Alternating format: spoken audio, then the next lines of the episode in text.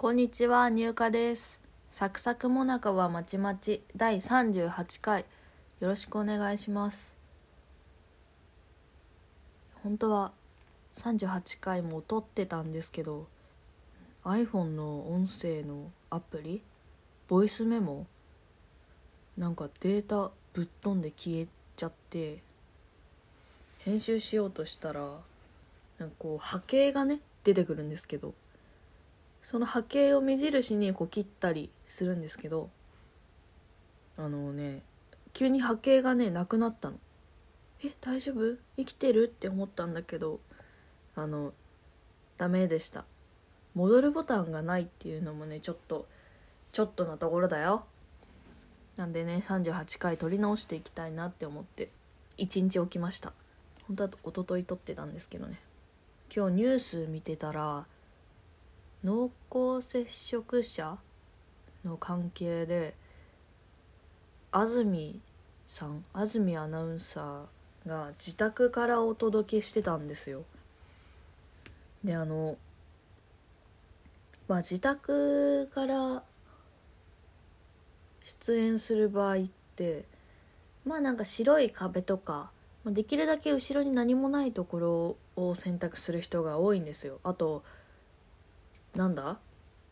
アナウンサーの方だとあんまりないですけど背景を違うやつにしちゃったりとかね。そういうのが多いんですけど安住さんはなんと書斎書斎だったんです。本棚を本棚を背景にあのーアナウンス原稿を読んだりしててめっちゃ良かったね。なんだっけな。あのー、よかったな。なんか本がびっしり上から下まで詰まってる高い本棚。背の高い本棚で。でなんかぬいぐるみパンダのなんか置物みたいなやつとか。あとステレオ？CD 聴くステレオとか。あとけん玉とかが置いてあって。人間って思ってよかったですね。明日もなんかあのまだ家からやるのかな？そういう感じだったんで明日も楽しみですね。人んちの本棚って最高だからな。あのおもころライター、まあ、おもころのマンスーンさんっていう方がいらっしゃるんですけどあのおでんのねおでん名前の部分がおでんで ID がマンスーン。で黄色になんか白いなんか書いてあるアイコンなんですけど結婚を去年したのかな？で結婚するまではずっと一人暮らしで一人暮らしをしてる間は棚を毎月取ってたんですよマンスーンさんは。あのいろんな CD とか本とかぬいぐるみとかいろんなものが詰まっている棚に棚をこう一定の位置から取って記録してたんですよ。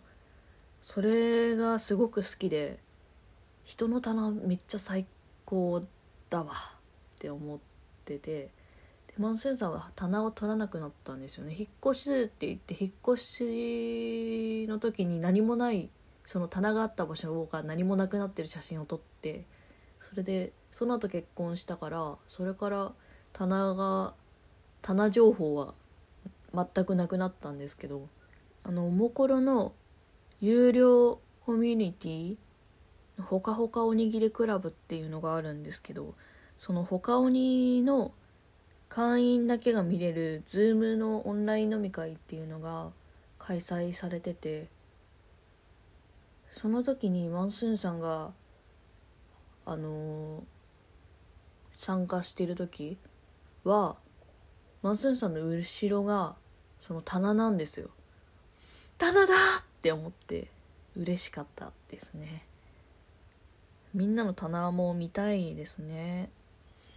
なんか以前紹介してもらった紹介していただいた東京の台所っていうサイトウェブの連載でもあのキッチンのとこの棚が写ってたりするんですよ。いろんな台所が写ってるんですけどその棚がね好きなんですよね。棚が好きなのかも。棚の通信してほしい。棚の通信っていうのは別に棚と棚を交換するみたいな通信じゃなくて月に1回棚を取って送ってほしい。もうみんなの棚の写真が見たい。棚のコーナーやろうかな。棚コーナー。棚田棚田棚田にしようかな。棚田っていうコーナーやろうかな。棚田だと全然茶畑みたいになっちゃうか。棚好きなんですよね。棚好きなんだよな。お便りをいただいてます。お名前。ナンパさん。南波さん。南橋さん。東西南北の南にカステラの端っこの端。ナンパさんかな。ありがとうございます。最近聞き始めました。最近聞き始めました。自分も手紙が好きでなんか今の時代だからこそ手紙の価値が上がってきてるって思います。あの筆圧でボコボコしてる感じとか筆跡が好きです。ネット感だと無機質で伝わりにくいですよね。その無機質感も嫌いじゃないですが言いたいことがまとまってなくてすいません。長々とすいません。なあああそんでもない。長ければ長いほど私は興奮します。ありがとうございます。最近聞き始めた。ありがたいねほんと手紙の話をしたんですよ。手紙の話をしたんです。いいですよね手紙。ネットそうネットだとネットだとというかあのフォントが同じで文字の大きさも同じだからなんかみんな同じ大きさの声で同じ音量で喋ってるからねその文章を書くのが上手い人も好きじゃない人もいいことも悪いことも悪態も文句も喜ばしいこともハッピーだったことも全部同じ大きさでこっちに来るからそれが怖かったりもまあする。けどそういうものだと思うとねそういうものを浴びに行ってる感じもあるな。ネット滝行かもしれない。そう。自分の汚れを落とすために汚れを浴びに行ってるのかもしれないですね。汚れて手紙そうですね。私大学生の時写真部だったんですよ。あの学外展って言って学校の外でやる展示会が年に2回あったんですね、まあ、その間にも文化祭とかもあって結構他の団体とか他の人部外の人から見てもらう機会も結構あってその時にアンケートを用意してたんですね。書かれる方書かれない方いるんですけど結構みんな書いてくれててそれに自分の名前とかね作品名とか書いてあると嬉しかったなやっぱ。めっちゃ嬉しくて。まあ部の先輩とか同期とかから名前書いてもらえるのも嬉しいんですけど部外の人から書いてもらうのたまたま来た人とかねの学外展だと会場を借りて結構なんかビルみたいなところでやってて下の階とか上の階とかで他の大学も展示をしてたりして写真以外の写真もあるけど写真以外もやってたりして。でそういうのを見に行くんですよ。お互い。私たちが見に行ったら向こうの団体も見に来てくれるみたいな。そういう感じで結構他の人から意見もらえると嬉しかったなって思って。直筆だからやっぱなんかああそうかって感じることも多い。その1個感じることが増える。フォントも全然違うし大きさも全然違うし感じることが1個増えるっていうのはある。いいよね。手紙いいですよね。手に取るもの触れるものとして残るっていうのもかなり私としてはいいですね。めっちゃ DVD とか買っちゃうんだよな。配信されてても DVD でも買いたくなっちゃう。ものとして手元に置いてありたいから。だから立体のグッズとかも好きなんですよね。シールとかよりフィギュアとかぬいぐるみとかで欲しくなっちゃうタイプかも。お便りありがとうございました。サクサクもなかはまちまちでは皆さんからのお便りを募集しています。概要欄のところに Google フォームが貼ってあると思いますのでそこから是非ね送っていただけたら嬉しいなと思います。まあ安住さんの話したんですけど私は石井アナ石井亮次さんのこと好きなんですよね。あの顔がね好きなんだよなって思って気づいたんですよね。鼻の鼻から顎にかけての E ラインが多分すごい好きなんだと思うんですけどあと目とかね。なんかねあのー「ゴゴスマ」の MC が石井アナウンサーでその「ゴゴスマ」の後に「N スタ」っていう情報番組っていうかニュース番組があってそれは井上アナとホラン千秋さんが MC をやってるんですけどそのブリッジって言って次の番組へつなぐところつなぐ何秒かがあるんですよ。1分ないぐらい。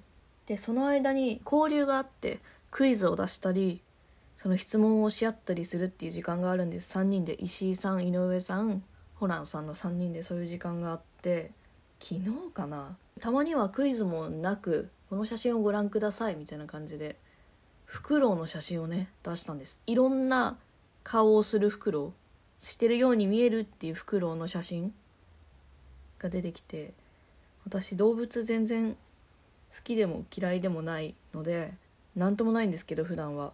石井さんがフクロウのね写真を見てフクロウがびっくりした顔してた写真があったんですけどそれを見て同じ顔してて3回ぐらい見ましたねそれ。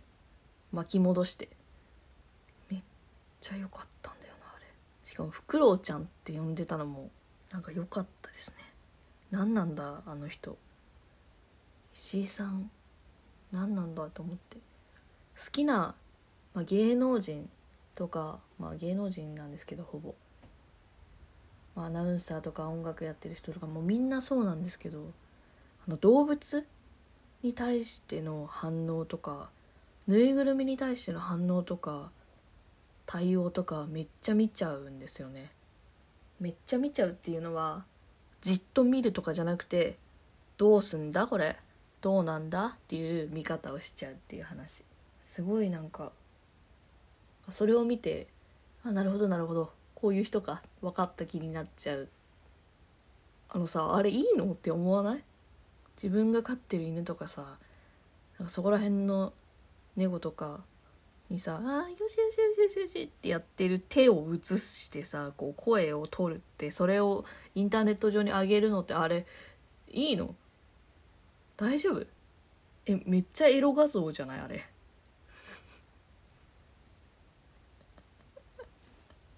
え大丈夫なの？って。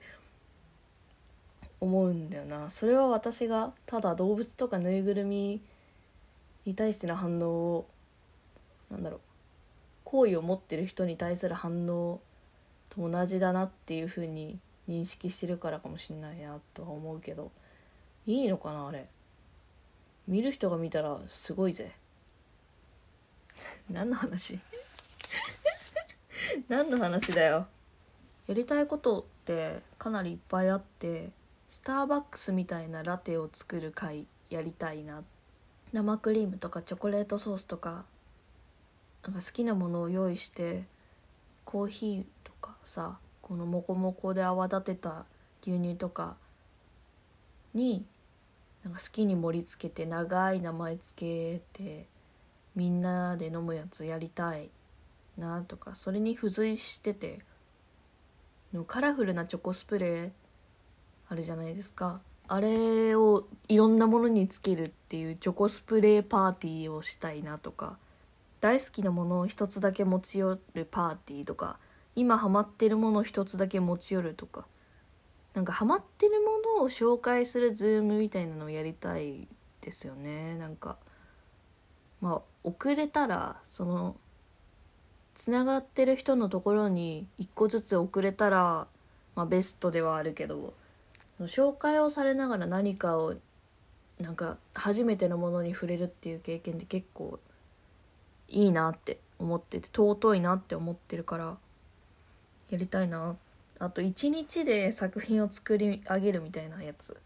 高校生の時に演劇部だったんですけどあの県内の演劇部が1個の、宿泊施設に集まってそこでそのいろんな学校の人たちとチームを10人ぐらいで組んで演劇を2日？1泊2日で作り上げて発表するみたいなやつがあって。